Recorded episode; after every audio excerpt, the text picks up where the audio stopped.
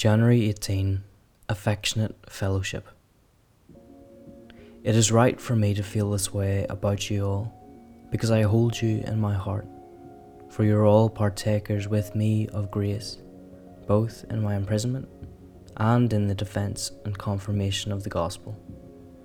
For God is my witness, how I yearn for you all with the affection of Christ Jesus. Philippians 1 7 8. Paul provides us in these verses with a challenging example for the church. This apostle was an incredible example of what a Christian should be. In the previous verse, he wrote of his confidence that God will continue to work in them and will complete that work. And in verse 7, he wrote that it was right for him to feel this way for them because he held them in his heart. He then grounds his statement with, for you are all partakers with me of grace. So that's the reason he held them in his heart. The term heart refers to a deep seated affection for them. He held them in the very core of his being. His reason for doing this was because of their partaking of grace with him. This reminds me of coming to the communion table as a reminder of our unity where we all partake of and fellowship in the sacrament.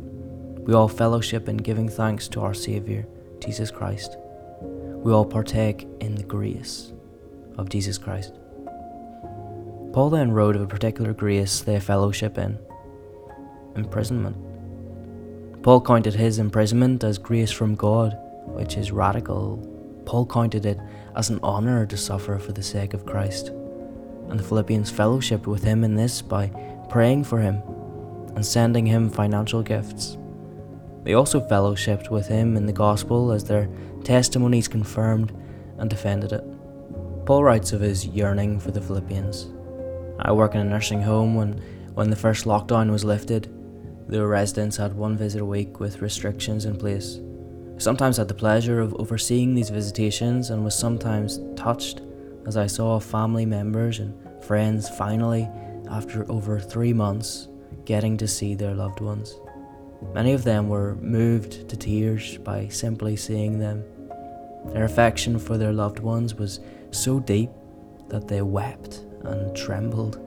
Oh, how they must have yearned for the, their loved one in the nursing home. I think when Paul writes he yearns for the Philippians, it's the same thing as holding them in his heart. But he adds a little more. He yearned for them with the affection of Christ Jesus. Think about that. He is yearning for the Philippians with the affection that Jesus has for them. This was Jesus loving them. When two people who love each other touch, their heartbeat and breathing synchronizes. It's almost like their bodies are united to each other. And this analogy is very flawed, but in the same way, to some extent, when we become Christians, we are spiritually united to Christ, and over time, our affections synchronize. His yearning is our yearning, and our yearning is Him yearning in and through us. That means this affection that believers have for each other is supernatural. When Paul writes of yearning with the affection of Jesus, he is saying, Jesus is yearning for you, and this yearning is being expressed through me and my yearning. This is what Christian love truly is. Is Jesus expressing his love in and through us.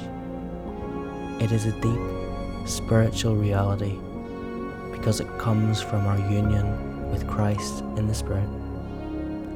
And this creates a great challenge for us in this time of lockdown.